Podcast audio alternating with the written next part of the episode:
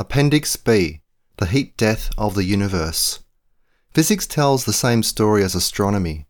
For, independently of all astronomical considerations, the general physical principle known as the second law of thermodynamics predicts that there can be but one end to the universe heat death, in which the total energy of the universe is uniformly distributed and all the substance of the universe is at the same temperature.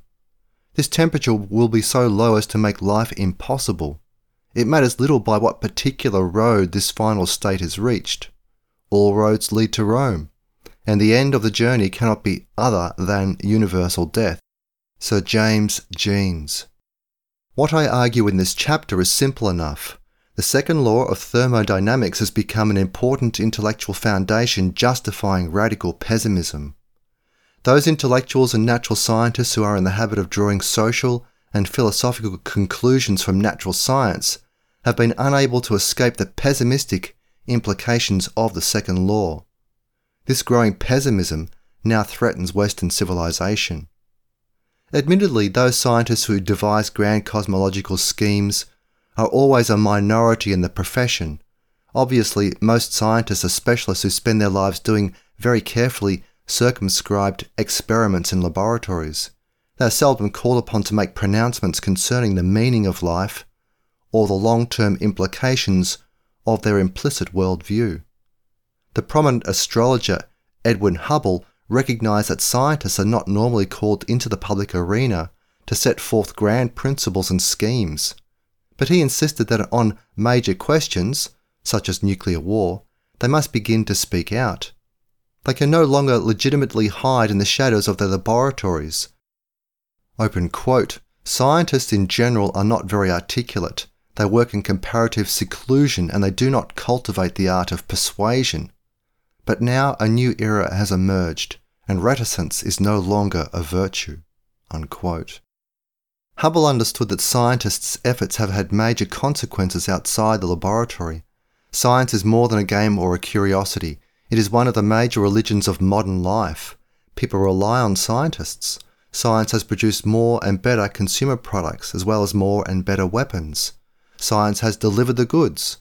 People are going to pay attention to any technique or way of looking at the world which has affected their lives to the extent that modern science has. Thus, when a scientist speaks authoritatively in the name of science, many people will listen, especially non scientific intellectuals at least if he speaks in a language even remotely like the vernacular. Three religious worldviews. There are three major outlooks that prevail today. They are ancient rivals. The debate among the various proponents of these outlooks has effects in the consideration of entropy and its social, economic, and political implications. Jeremy Rifkin and most scientific creationists represent the second outlook. 1. Power religion. This is a religious viewpoint which affirms that the most important goal for a man, group, or species is the capture and maintenance of power. Power is seen as the chief attribute of God, or if the religion is officially atheistic, then the chief attribute of man. This perspective is a satanic perversion of God's command to man to exercise dominion over all the creation. Genesis 1 verses 26 to 28. It is the attempt to exercise dominion apart from the covenantal subordination to the true Creator God. What distinguishes biblical dominion religion from satanic power religion is ethics. Is a person who seeks power doing so primarily for the glory of God and secondarily for himself, and only to the extent that he is God's lawful and covenantally faithful representative? If so, he will act in terms of God's ethical standards and in terms of a profession of faith in God. The Church has recognized this twofold requirement historically and has established a dual requirement for membership profession of faith and a godly life. In contrast, power religion is a religion of autonomy. It affirms that my power and the might of mine hand have gotten me this wealth. Deuteronomy 8, verse 17.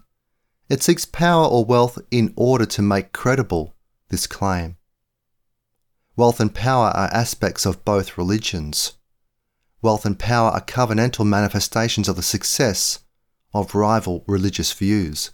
This is why God warns his people not to believe that their autonomous actions gained them their blessings. But thou shalt remember the Lord thy God, for it is he that giveth thee the power to get wealth, that he may establish his covenant which he swore unto thy fathers, as it is this day. Deuteronomy 8, verse 18. It must be recognized that God's opponents also want visible confirmation of the validity of their covenant with death, but God warns them that the wealth of the sinner is laid up for the just. Proverbs 13, verse 22b. The entry of the Hebrews into Canaan was supposed to remind them of this fact. The Canaanites had built homes and vineyards to no avail. Their enemies, the Hebrews, inherited them. Joshua 24, verse 13. Those who believe in power religion have refused to see that long term wealth in any society is the product of ethical conformity to God's law. They have sought the blessings of God's covenant while denying the validity and eternally binding ethical sanctions of that covenant. In short, they have confused the fruits of Christianity with the roots. They have attempted to chop away the roots but preserve the fruits. 2. Escapist religion. This is the second great tradition of anti Christian religion. Seeing that the exercise of autonomous power is a snare and a delusion, the proponents of escapist religion have sought to insulate themselves from the general culture, a culture maintained by power. They have fled the responsibilities of worldwide dominion or even regional dominion in the hope that God will excuse them from the general dominion covenant. The Christian version of the escapist religion is sometimes called pietism, but its theological roots can be traced back to the ancient heresy of mysticism. Rather than proclaiming the requirement of ethical union with Jesus Christ, the perfect man, the mystic calls for metaphysical union with a monistic, unified God. In the early church, there were many types of mysticism, but the most feared rival religion, which continually infiltrated the church, was Gnosticism. It proclaimed many doctrines, but the essence of the Gnostic faith was radical individualism. It involved a self conscious retreat from the material realm and escape to a higher, pure spiritual realm through techniques of self manipulation, asceticism, higher consciousness, and initiation into secret societies.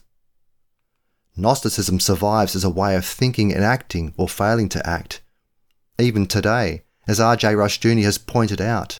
The essence of this faith is antinomianism, anti against, nomos, law. Gnostics despise the law of God, but their hatred for the law of God leads them to accept the laws of the state. Rushdoony has commented on the persistence of Gnosticism throughout Western history right up to the present. A major feature of Gnosticism is the Gnostics' contempt for time, their unwillingness to try to change external events. Their exclusive concern was salvation of the individual and escape from the external world. In some cases, they even had contempt for the material world as well as for morality, as Rushdoony notes. Open quote. Gnosticism survives today in Theosophy, Jewish Kabbalism, occultism, existentialism, Masonry, and like faiths. Because Gnosticism made the individual, rather than a dualism of mind and matter, ultimate, it was essentially hostile to morality and law, requiring often that believers live beyond good and evil by denying the validity of all moral law. Gnostic groups which did not openly avow such doctrines affirmed an ethic of love as against law, negating law and morality in terms of the higher law and morality of love. Their contempt of law and of time manifested itself also by a willingness to comply with the state the usual attitude was one of contempt for the material world, which included the state, and an outward compliance and indifference. A philosophy calling for an escape from time is not likely to involve itself in the battles of time. Unquote. The basic idea lying behind escapist religion is the denial of the Dominion Covenant. The escapist religionist believes that the techniques of self discipline, whether under God or apart from God, Buddhism, offer power over only limited areas of life. They attempt to conserve their power by focusing their ethical concern on progressively, regressively, narrower areas of personal responsibility. The true believer thinks that he will gain more control over himself and his narrow environment by restricting his self imposed zones of responsibility. His concern is self, from start to finish. His attempt to escape from responsibilities beyond the narrow confines of self is a program for gaining power over self. It is a religion of works, of self salvation. A man humbles himself, admits that there are limits to his power and therefore limits to the range of his responsibilities, only to elevate self to a position of hypothetically God-like spirituality. Escapist religion proclaims institutional peace, peace at any price. Ezekiel responded to such an assertion in the name of God. They have seduced my people, saying, Peace, and there was no peace. Ezekiel 13, verse 10a. Patrick Henry's inflammatory words in 1775 were taken from Jeremiah. They have healed also the hurt of the daughter of my people slightly, saying, Peace, peace, when there is no peace. Jeremiah 6 verse 14. This rival religion proclaims peace because it has, it has little interest in the systematic efforts that are also required to purify institutions as a prelude to social reconstruction. In short, Escapist religion calls for the flight from the world, and because man is in this world, it calls for a flight from humanity. Its advocates may hide their real concern, the systematic abandonment of a world supposedly so corrupt that nothing can be done to overcome widespread cultural evil. By appealing to their morality of sharing Christ to the world or building up the church rather than rebuilding civilization but their ultimate concern is personal flight from responsibility. It is a revolt against maturity. 3. Dominion Religion. This is the Orthodox Christian faith. It proclaims the sovereignty of God, the reliability of the historic creeds, the necessity of standing up for principle, and the requirement that faithful men take risks for God's sake. It proclaims that through the exercise of saving faith, and through ethical conformity to God's revealed law, regenerate men will increase the extent of their dominion over the earth. It is a religion of conquest, conquest through ethics. The goal is ethical conformity to God, but the results of this conformity involve dominion over lawful subordinates, over ethical rebels, and over nature. This is the message of Deuteronomy 28 verses 1 to 14. It is also the message of Jesus Christ, who walked perfectly in God's statutes and in God's Spirit, and who then was granted total power over all creation by the Father. Matthew 28, verse 18. I am not speaking here of Christ as the second person of the Trinity, who always had total power. I am speaking of the incarnated Christ, who, as the perfect man, gained total power through ethical conformity to God and through his death and resurrection. Dominion religion recognizes the relationship between righteousness and authority, between covenantal faithfulness and covenantal blessings. Those who are faithful in little things are given more. This is the meaning of Christ's parable of the talents. The process of dominion is a function of progressive sanctification, both personal, individual, and institutional, family, business, school, civil government, etc Deuteronomy 28, verses 1 to 14. Covenantal religion is always openly, forthrightly creedal. It has a public theology. Power religion and escapist religion may or may not be openly creedal. Nevertheless, every worldview has a creed, even if that permanent creed states only that there is no valid creed. Creeds are inescapable concepts. It is never a question of creed versus no creed it is a question of which creed. We must understand, however, that power religion seldom announces itself as an inescapably creedal religion, although communism and Nazism have been exceptions to this general rule. In the historic environment of the liberal West, power religion's advocates have seldom announced their intentions openly until the final phases of their capture of institutional power. In contrast to covenantal creedal religion is Gnosticism, both old and new. Rushdoony has pointed out that Gnosticism has generally been hostile to creeds.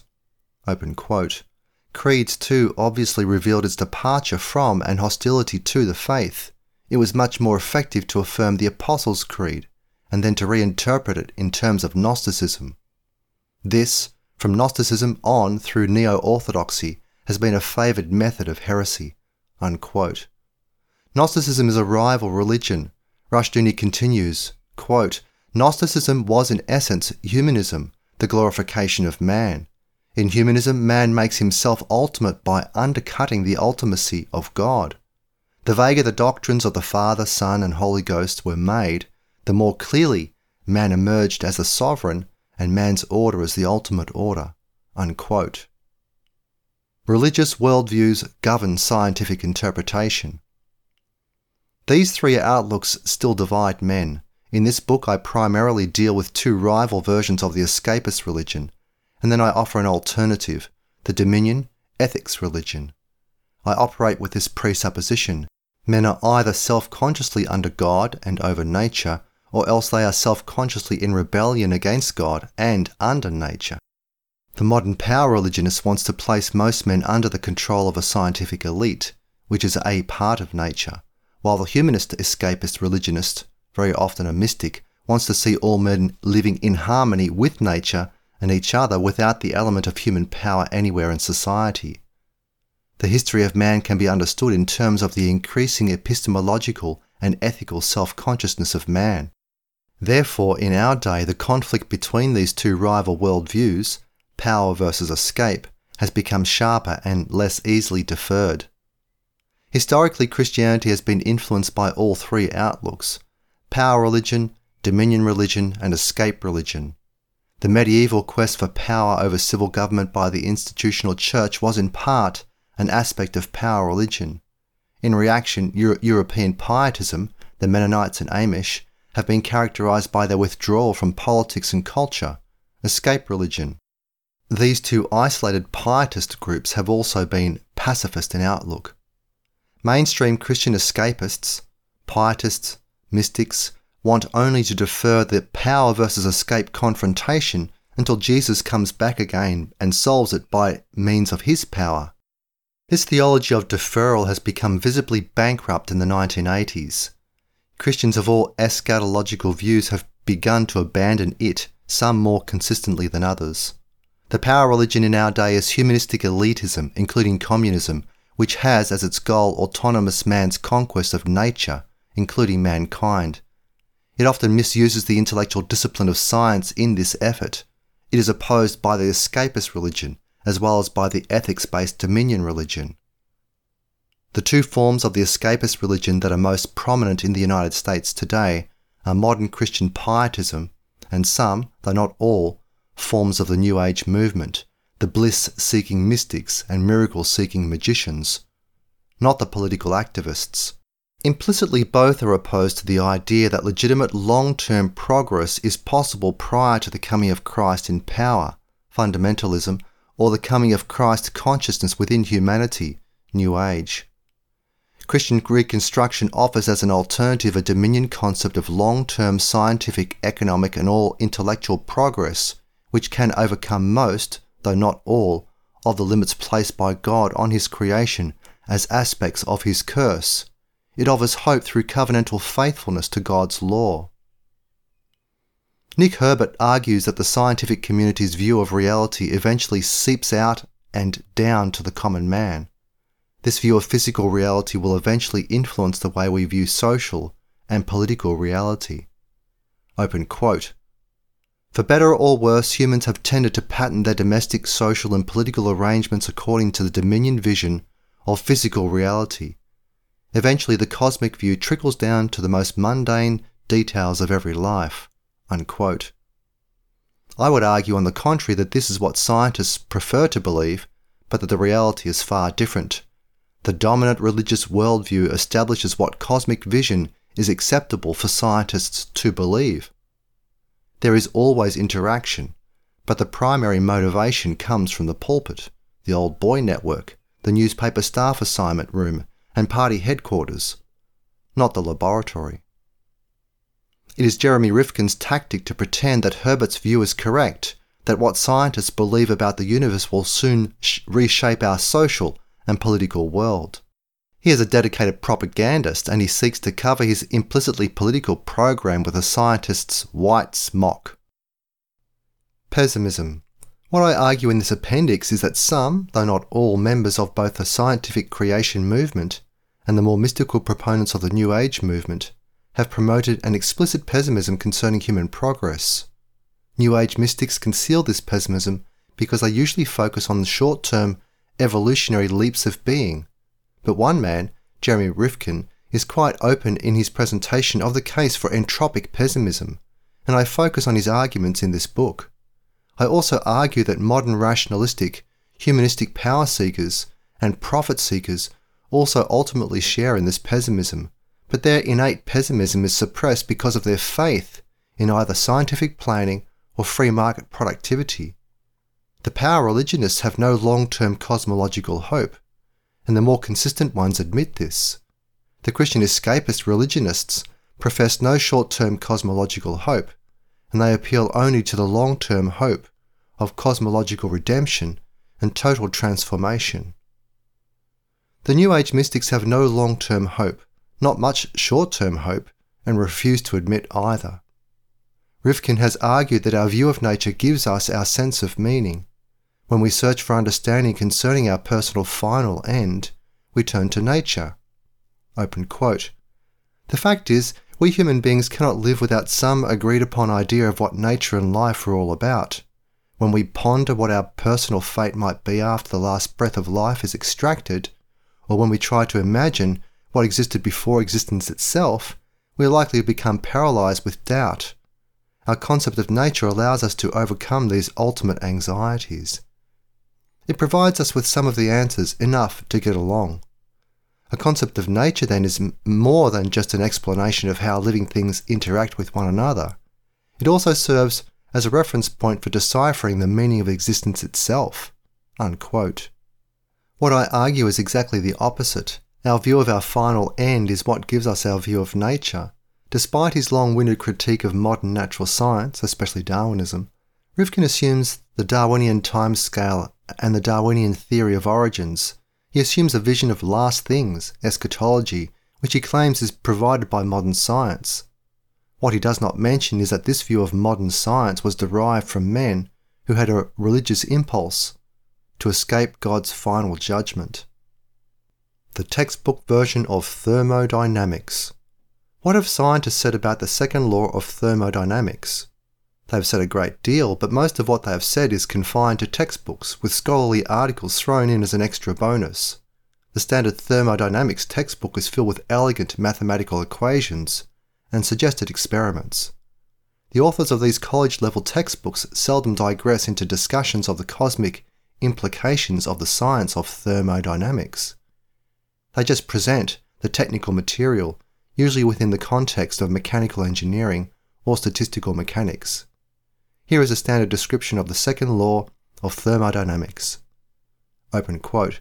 When a system containing a large number of particles is left to itself, it assumes a state of maximum entropy, that is, it becomes as disordered as possible. Unquote.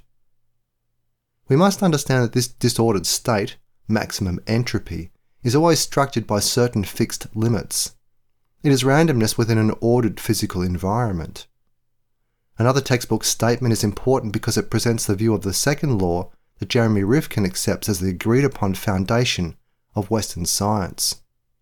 What I will argue later in this book is that Rifkin has not misled us with respect to what physical scientists have taught, but he has misapplied a fundamental doctrine of science. Here is the definition. Open quote.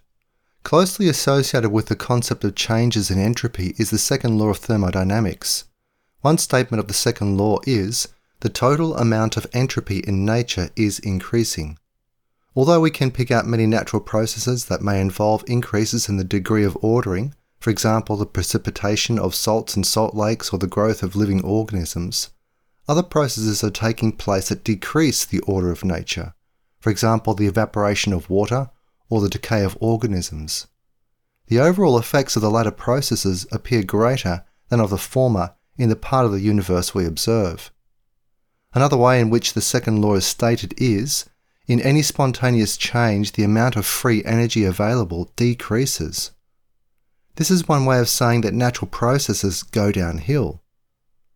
A familiar example of the second law is that heat cannot pass from a colder to a hotter body without the action of some external agency. Unquote. The authors have covered the academic backsides with the qualification in the part of the universe we observe. They do not explicitly argue that for every local decrease in disorder, decrease in entropy, there must be an ever greater increase in disorder for the universe as a whole. They just state that in any part of the universe we observe, this is what we find. Rifkin universalizes the process, so for that matter do most other scientists. They have done so ever since Rudolf Clausius first formulated the second law in 1850. A textbook account informs the student that when a gas is in equilibrium, with its molecules randomly bouncing against the walls of a container, a container through which energy does not flow, a hypothetical condition that is never achieved in the real world, the experimenter can draw some rigorously scientific con- conclusions. The second law officially applies only to this hypothetical and impossible condition, a perfectly closed system in equilibrium. This is why the main branch of the science of thermodynamics is called equilibrium thermodynamics. This is the thermodynamics of the textbooks.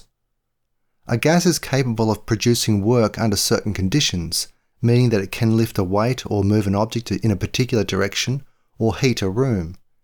To get a container of gas that is in equilibrium to do this, a spark or some other external catalyst is introduced.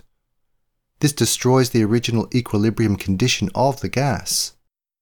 After this energy releasing change has taken place, the new equilibrium condition of the gas or its resulting chemical products will be capable of less work. While scientists can state this principle of physics in many different ways, this is the meaning of the second law of thermodynamics. This law was discovered early in the 19th century as a result of observations of pumps. It was observed that heat transfers only in one direction, from a warmer object to a cooler object. This heat transfer can perform work, but once performed, the heat will not flow from the cooler object back to the warmer object. So the work cannot be done again. In short, there is directionality in heat loss. Consider a textbook example of a weight suspended by a rope on a pulley. The man holding the other end of the rope grows tired and he lets go of the rope. The weight drops to the floor, and its impact briefly spreads heat, speeded up molecules, throughout the floor. The weight is now sitting on the floor. A constant temperature for the weight, air, and floor is achieved when the overall temperature is in equilibrium, a condition of randomness, meaning a random distribution of heat within the confines of the room. If the temperature of the room floor and weight is now in equilibrium, the second law of thermodynamics states that the weight will not suddenly rise to the ceiling because of the energy supplied by the room, with the room somehow spontaneously growing colder and with the decrease in the room heat taking the form of a gust of wind that suddenly lifts the weight, warming it in the process. In short, heat is spontaneously transferred only from the warmer object to the cooler.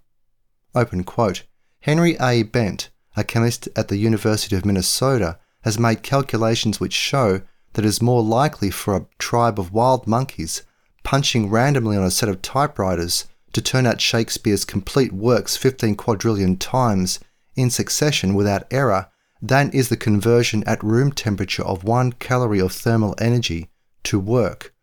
So far, the second law of thermodynamics does not appear to be the foundation of a new world view, but it is. It is the foundation of a powerful, intellectually compelling worldview, one which is radically pessimistic.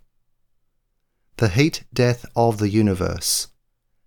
If heat is transferred only from the warmer to the cooler, then eventually the temperature of the universe will be equalized if the universe is a closed system. Virtually all modern scientists operate on the assumption that it is a closed system, although they cannot prove this. When the temperature of all objects at last is equal, no more work will be possible. This, in fact, is the scientific definition of at last. It is the modern scientific definition of the end of time. Heat flows one way only. When the fires of the suns of the universe have been extinguished and no more heat energy flows into the cosmic heat sink of space, The randomness of bouncing molecules will then overwhelm every sense of directionality in the universe. Time will end, for time is directional. This is the legendary future condition called the heat death of the universe. We now have gone from tightly defined laboratory experiments to a theory of the extinction of the universe. Is this intellectual jump legitimate? The non scientist intuitively accepts the jump, but this may be because he has been told endlessly by scientists that it is not only legitimate, it is inescapable. If heat really goes from warmer to cooler, then eventually everything in the universe will be at the same temperature. Work will then cease. This seems to follow from the initial statement of the second law, even though the second law officially applies only to closed systems in equilibrium. The layman accepts this conceptual leap, for he assumes that the universe is a closed system which is headed for equilibrium, meaning a world of random, directionless, and therefore timeless change. But is the layman's understanding correct? Have serious competent scientists in the field of thermodynamics made this leap of faith? The answer is yes, in fact, one of the founders of thermodynamics came to this conclusion in 1865, Rudolf Clausius. Clausius' theory. Rudolf Clausius formulated an early statement of the second law in 1850, and he specifically called it the second law of thermodynamics. He also invented the word entropy. He argued that whenever there is a closed system, it is either in random equilibrium state or else it becomes increasingly random. He called this equilibrium state entropy. Entropy is therefore a characteristic of a physical system. The lower the entropy of a closed system, the greater the order. A textbook puts Clausius' law in bold face. Open quote. The entropy of an isolated system never decreases. This statement is generally referred to as the entropy principle. Unquote. Another physicist states that, open quote, the entropy of a closed system tends to remain constant or to increase. In short, the road to universal randomness is a one way street. Maybe. Why maybe? Because of the outside possibility that at some point in the future, the universe may begin to contract. That would decrease entropy by decreasing the number of possible states for matter. Like a collection of marbles in a shrinking box, the number of different locations possible for any given marble would be reduced. The system as a whole would become less random. Thus, a cautious physicist writes, open quote, 50 years ago it was common to say that the entropy of the universe is increasing, which may very well be true. This is a cosmological question. The Big Bang models of the expansion of the universe imply an increase in the entropy at the present epoch. If the universe contracts at a later epoch, the entropy will probably decrease. Unquote. Popular writer and chemist Isaac Asimov warns, quote, on the basis of our observations and experiments, we can say exactly nothing about the relationship between entropy and a contracting universe. Unquote. We are free to suppose that entropy will decrease during contraction, he says, but this implies that we are equally free to suppose that it does not. In any case, today it seems unlikely there is sufficient matter in the universe to enable it to contract in the future. But why does it matter what happens to matter? Asimov speculates that if the contraction takes place, it may take 500 billion years for the universe to, open quote, come to a halt about halfway to heat death, unquote, and then another 500 billion years to the creation of a new compressed cosmic egg. Who cares? Yet, even in a textbook, a scientist thinks that men, including scientists, do care. Open quote. Life in a forever expanding universe seems less attractive than in one which is closed. For this and other less psychologically motivated reasons, astronomers are still looking for additional matter in the vast expanses of the universe. Unquote. It's about time. The reason why people care what happens to the universe is difficult to explain but I think it is closely related to the psychic need in man for eternal life. If man's work survives, then a part of man survives. Like the schoolboy who carves his initials on a desk, like the juvenile delinquent who spray paints his first name on a wall, and like authors who write books, the scientist wants to leave traces that his work is not in vain. History will judge, a man believes. But what if history dies? Who or what will then judge man? A sovereign God? That thought is just not acceptable. Something more impersonal is sought after by rebellious man to serve as cosmic judge. That impersonal cosmic judge is time. But if the increase in entropy is time's arrow, then what happens to time if entropy finally reaches its theoretical limit in cosmic randomness? The judge dies. Judgment is intimately bound up with the question of meaning. The British humanist and mathematician philosopher Bertrand Russell put it this way in 1903 open quote, All the labours of the ages, all the devotion, all the inspiration, all the noonday brightness of human genius are destined to extinction in the vast death of the solar system, and that the whole temple of man's achievement must inevitably be buried beneath the debris of a universe in ruins. All these things, if not quite beyond dispute, are yet so nearly certain that no philosophy which rejects them can hope to stand. Only within the scaffolding of these truths, only on the firm foundation of unyielding despair, can the soul's habitation henceforth be safely built. Unquote. Mankind has only a firm foundation of ultimate despair to build upon. Heat death will snuff out all his efforts and all his self generated autonomous meaning. This was Clausius's legacy. He was the first to argue for the inevitable heat death of the universe. Few scientists have dared to challenge him. Instead, they generally ignore the issue. They write textbooks that judiciously avoid raising it. Another great physicist, Ludwig Boltzmann, who eventually did challenge Clausius's theory, initially refused to disagree with him in public.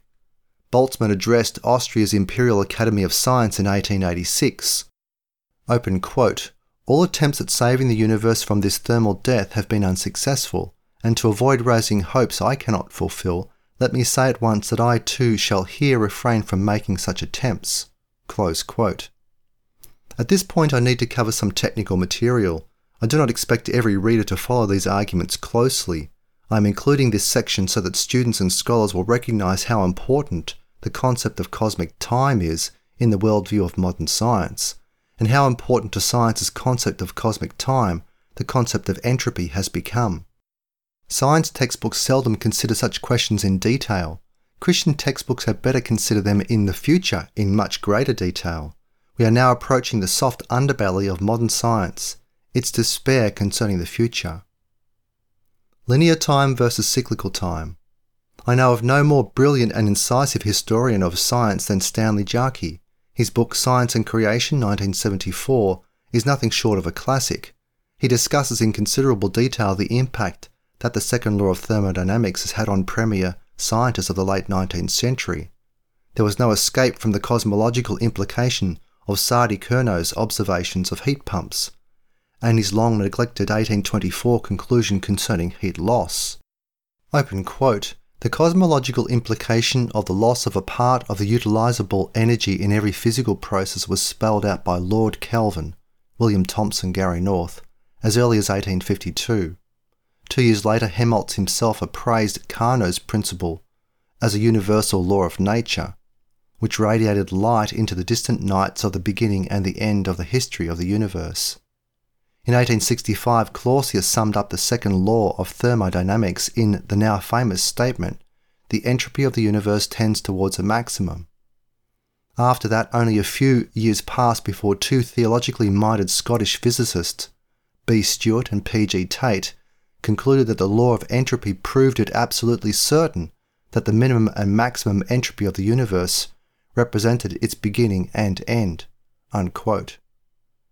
Jaki makes the very important point that every attempt to overcome the logic of Clausius' position has, quote, implied the notion of a universe capable of restoring in endless cycles the energy dissipated across the endless expanse of space. Close quote. Jaki cites the arguments of W. J. M. Rankine, one of the founders of thermodynamics, that the dissipated energy might create new stars and planetary systems.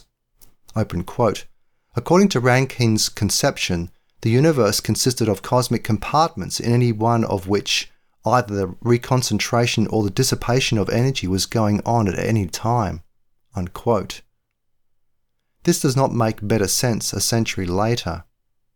Nevertheless, Jaki writes, quote, whatever one may think of Rankine's speculations, he at least faced with frankness a real problem instead of trying to walk, talk it away or give it the silent treatment, unquote.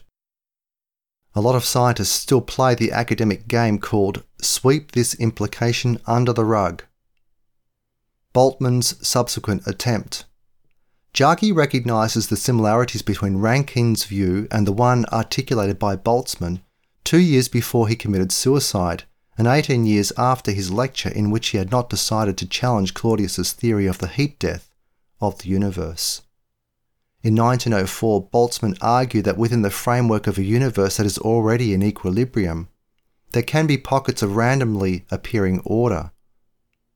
This theory was an extension of his theory first articulated in his lectures on gas theory, published in two sections in 1896 and 1898.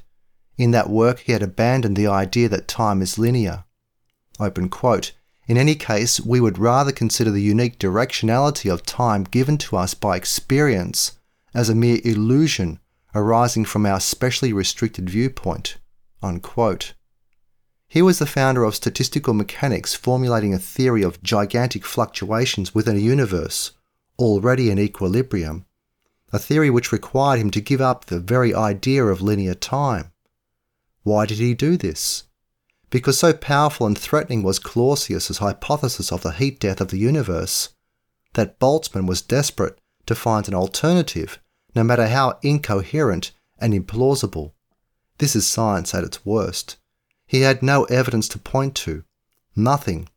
He had only some mathematical expressions of the theory and a desire to escape the rule of the second law. Jaki's assessment on, is on target. Open quote. The saving grace of the Boltzmann cosmology, cosmology was that its most special features were relegated to the realm of the unobservable, to the realm of the infinitely distant. Unquote. In other words, no one could test his hypothesis. Today we find few supporters of Boltzmann's theory.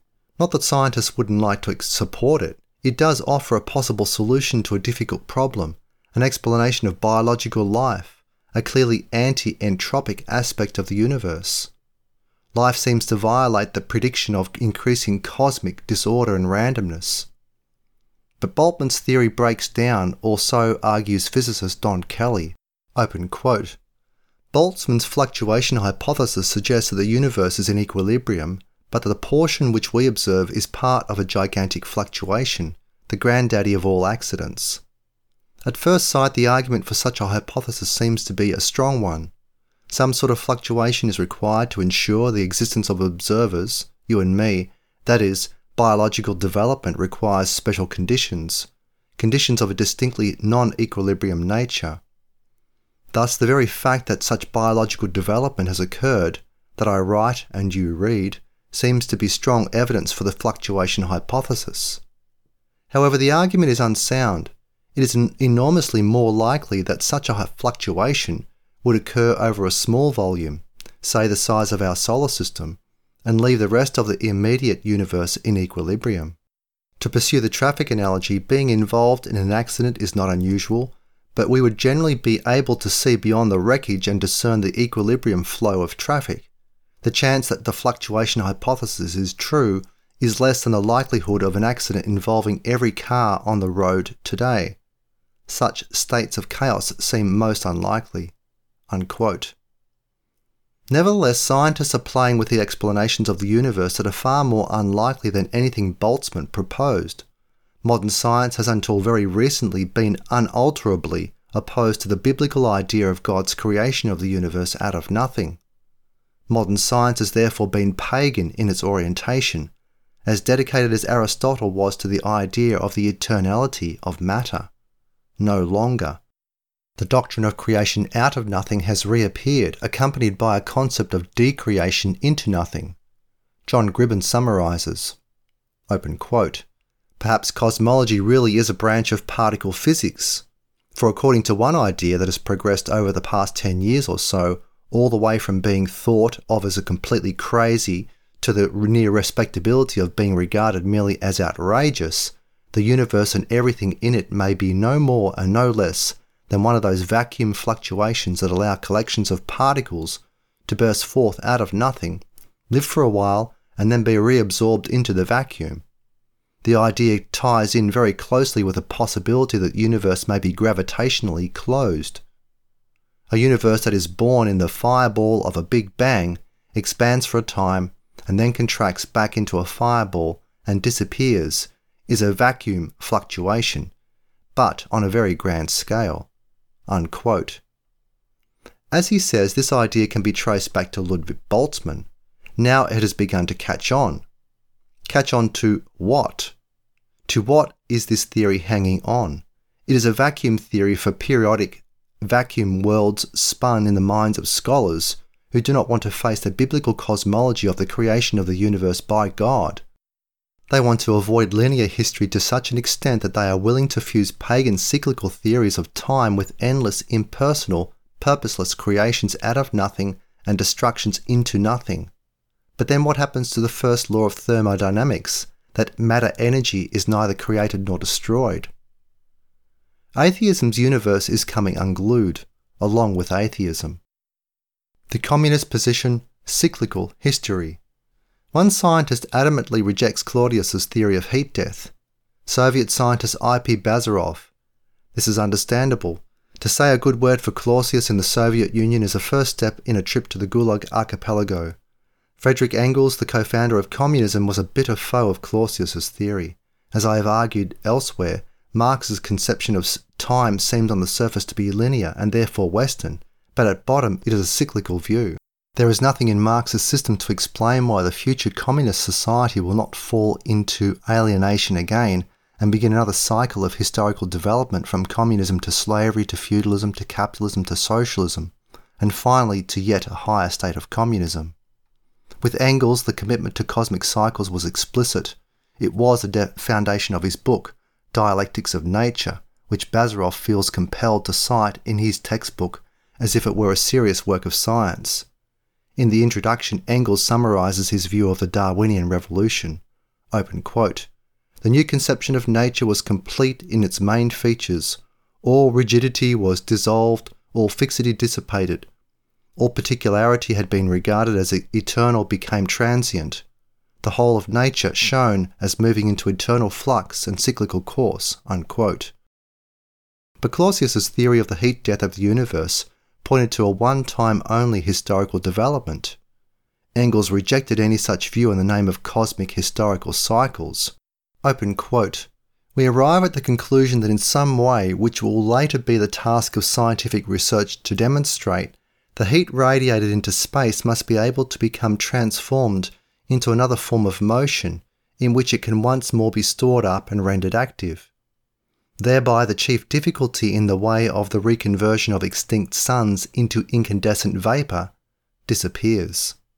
For the rest, the eternally repeated succession of worlds in infinite time is only the logical complement to the coexistence of innumerable worlds in infinite space. It is an eternal cycle in which matter moves, a cycle that certainly only completes its orbit in periods of time for which our terrestrial year is no adequate measure, a cycle in which the time of highest development, the time of organic life, and still more that of the time of beings conscious of nature and of themselves, is just as narrowly restricted as the space in which life and self consciousness come into operation a cycle in which every finite mode of existence of matter, whether it be sun or nebula vapor, single animal or genus of animals, chemical combination or dissociation, is equally transient, and wherein nothing is eternal but eternally changing, eternally moving matter and the laws according to which it moves and changes. Unquote. Thus, the laws of nature are somehow eternally fixed, Yet the total flux of material cycles is equally eternal.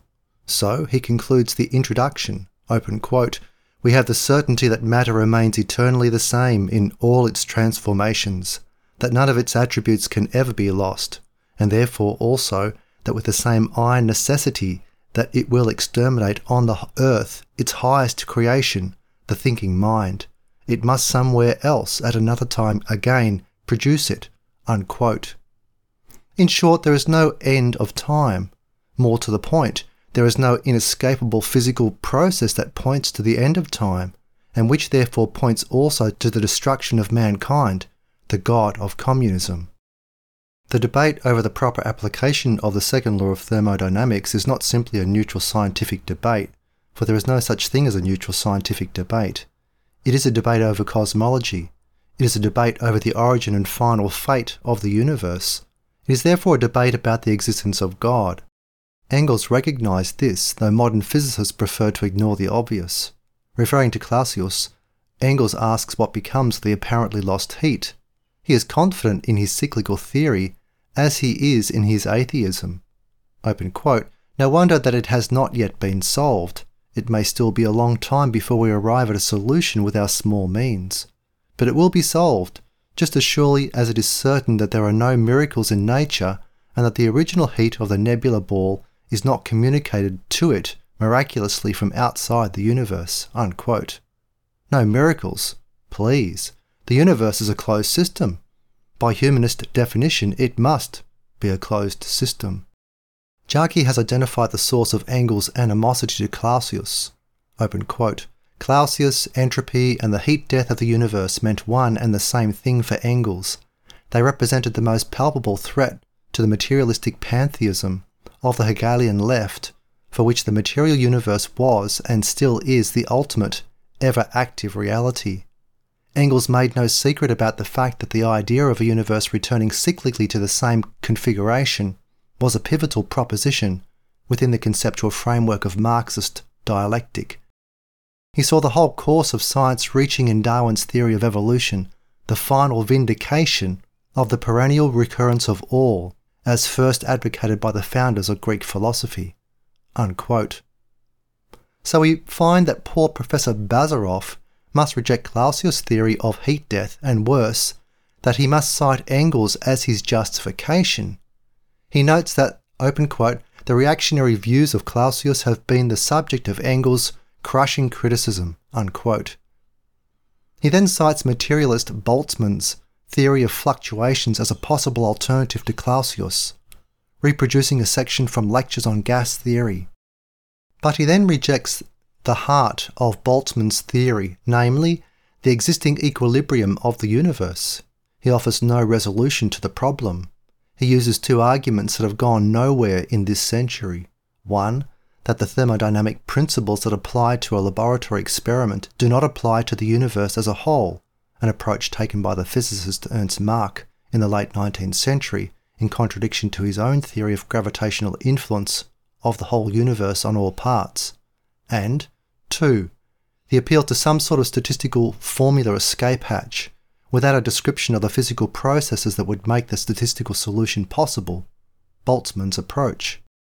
It is an oddity of history that Boltzmann killed himself in 1906 because other physicists kept clinging to Marx's soon to be outmoded anti atomism theory, yet they both unsuccessfully op- opposed Clausius. Humanist versions of death and resurrection. The second law of thermodynamics teaches that if the universe is a closed system, then the world is wearing out. It is going to die. It is headed for an inescapable heat death. Only if it contracts and becomes a cosmic egg, as Asimov calls it, playfully reviving the imagery of the creation accounts of primitive paganism to explode in another Big Bang, can the heat death of the universe be avoided?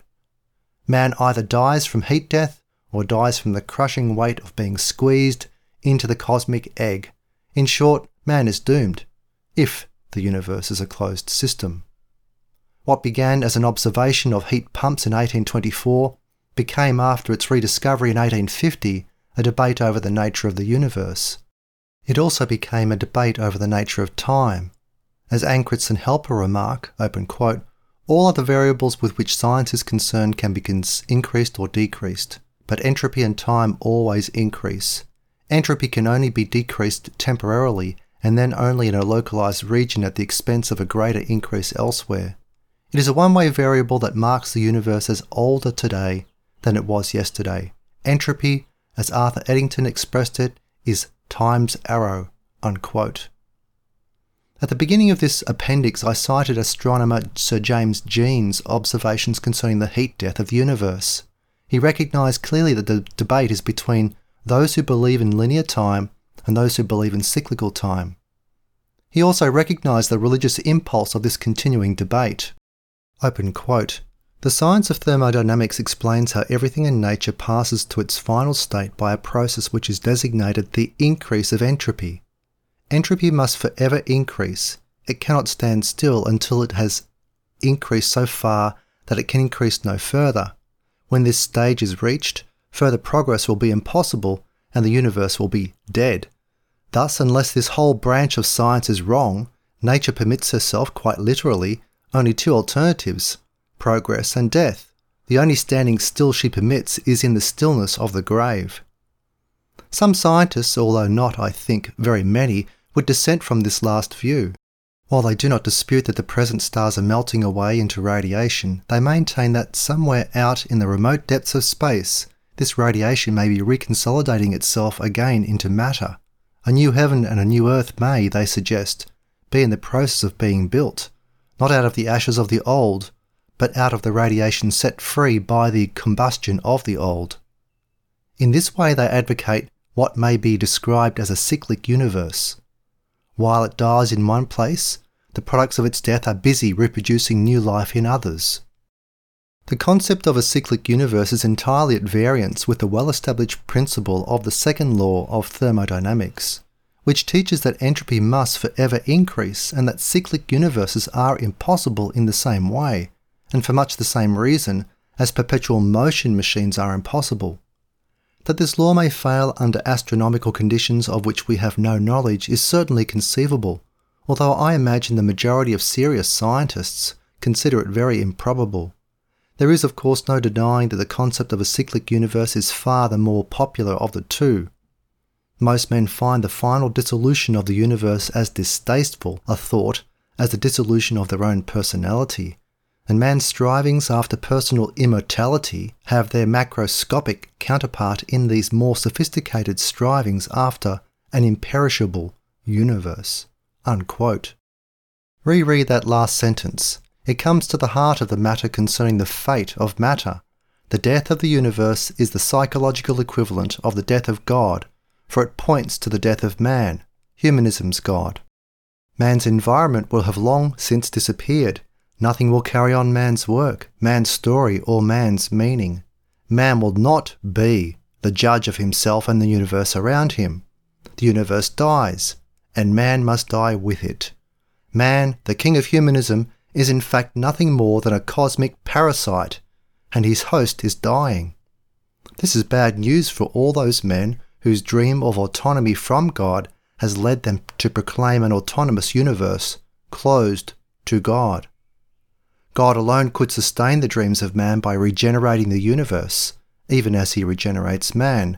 But regeneration points to the final judgment. An autonomous man above all wants to avoid the eternal judgment.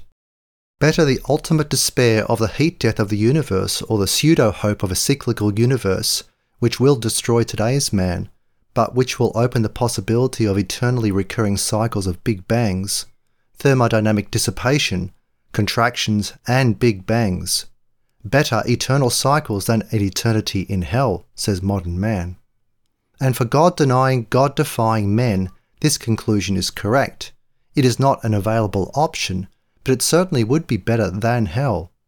But it is not better than resurrection and eternal life for those people whose God, whom God chose before the foundation of the world to regenerate. Ephesians 1 verses 4 to 7. Columbia University's astronomer Lloyd Motz gives us science's two op- options heat death or cosmic crushing. He favours the latter, by the way. Open quote. While it appears that the Earth is safe from galactic catastrophes, it is not safe from the various overall cosmological events that can and ultimately will bring things to an end. An end here does not mean that all matter will disappear, but rather that a situation will occur where the orderly evolution and change that a man sees going on all around him will cease. This will happen either because the universe has run down, like the spring of a watch, or because it has contracted down to a tiny but highly concentrated bit of matter. Unquote. He favours the oscillating universe, as did all the pagans of the ancient world. Somehow being crushed to death give, gives man hope. For, open quote, man's existence implies that life will occur over and over again, but not precisely as it evolved in the present universe, for the normal fluctuations that occur in all physical systems will change the initial conditions of each new expansion phase of the universe, so that no two phases will be identical. Thus, men have, in their own existence, not only the promise of life renewed, but also the promise of almost infinite variety in such life. Unquote. This is humanistic science's version of hope in the resurrection. This is how he hopes to escape the curse of God ashes to ashes, dust to dust. Cosmic dust will revive itself and it will again bring forth life. Who knows? Maybe you will someday become a dinosaur with a high IQ. Such is the logic of the humanist who combines Darwin and ancient man's cyclical cosmology in order to escape the logic of Rudolf Clausius. This is reincarnation without a belief in the human soul. This is madness. Conclusion The only thermodynamics textbook I have seen that at least points to the underlying cosmological issues is Gordon J. Van Wylen's. He is at least willing to ask the inevitable questions that are raised by the equations for the second law of thermodynamics and its physical state entropy. He is willing to do what the other textbook writers judiciously avoid come to grips with God. Open quote. A final point to be made is that the second law of thermodynamics and the principle of increase in entropy have great philosophical implications. The question that arises is how did the universe get into the state of reduced entropy in the first place, since all natural processes known to us tend to increase entropy? Are there processes unknown to us, such as continual creation, which tend to de- decrease entropy, and thus offset the increase in entropy associated with the natural processes known to us? On the other end of the scale, the question that arises is what is the future of the universe? Will it come to a uniform temperature and maximum entropy, at which time life will be impossible? Quite obviously, we cannot give conclusive answers to these questions on the basis of the second law only, but they are certainly topics that illustrate its philosophical implications. The author has found that the second law tends to increase his conviction that there is a creator who has the answer for the future destiny of man and the universe. Unquote. Next, consider his comments in the 1973 edition. He and his co author ask some new questions. Open quote. Does the second law of thermodynamics apply to the universe as a whole? If the second law is valid for the universe, we of course do not know if the universe can be considered as an isolated system, how did it get in the state of low entropy? Unquote. Then they repeat his original affirmation of a creator, although they do not capitalize the word in the later edition. They raise the relevant question is the universe really a closed system? As believers in God, obviously they know that it isn't, but they do raise the question. It is the question that must be raised. Modern physics and modern astronomy leave mankind without hope. Bertrand Russell saw its implications clearly. He wrote in 1935, open quote, Someday the sun will grow cold and life on earth will cease. The whole epoch of animals and plants is only an interlude between ages that were too hot and ages that will be too cold. There is no law of cosmic progress, but only an oscillation upward and downward, with a slow trend downward on a balance owing to the diffusion of energy. This at least is what science at present regards as most probable, and in our disillusioned generation, it is easy to believe. From evolution, so far as our present knowledge shows, no ultimately optimistic philosophy can be validly inferred. Unquote. To overcome this inherent inescapable pessimism of modern Western science, Jeremy Rifkin offers what he says is new hope for the future, but without adopting the Christian doctrines of creation, redemption, and resurrection. The quality of such hope we will explore in detail in subsequent chapters. In summary, 1. The second law of thermodynamics has become a major scientific foundation of modern pessimism. 2. Most scientists fail to speak out on major philosophical issues. 3. Three major views of the world govern all interpretations power religion, escape religion, and dominion religion. 4. Pessimism concerning the future is common to the escape religion. 5. Humanistic pessimism is acknowledged in principle but ignored as much as possible by the power religion. 6. Pessimism is denied by the dominion religion. 7. The pessimists want to escape God's judgment, either in history, through the rapture, or at the end of time, atheism, mysticism. 8. Those who write on the second law seldom mention its implications. 9. The second law teaches that the universe is becoming more random, wearing out. 10. The universe is therefore headed for extinction. 11. This has been taught by the physicists who pioneered the laws of thermodynamics. 12. The debate over the second law of thermodynamics is important because of its effect on man's concept of time and final judgment. 13. Some physicists have created incoherent explanations of the universe in order to escape the implications of the second law. 14. The only atheistic alternative to the linear history of entropy is cyclical history. 15. Cyclical history was the outlook of the pagan ancient world. 16. Rebellious men do not want to think about the end of time, for it points to the final judgment. 17. If the universe dies, then man dies. 18. If man dies, there can be no meaning to the humanist's world. 19. The humanist is today without hope. This was first published as Chapter 2 of my book, Is the World Running Down? Crisis in the Christian Worldview, Tyler, Texas Institute for Christian Economics, 1988. The Pessimism of the Scientists.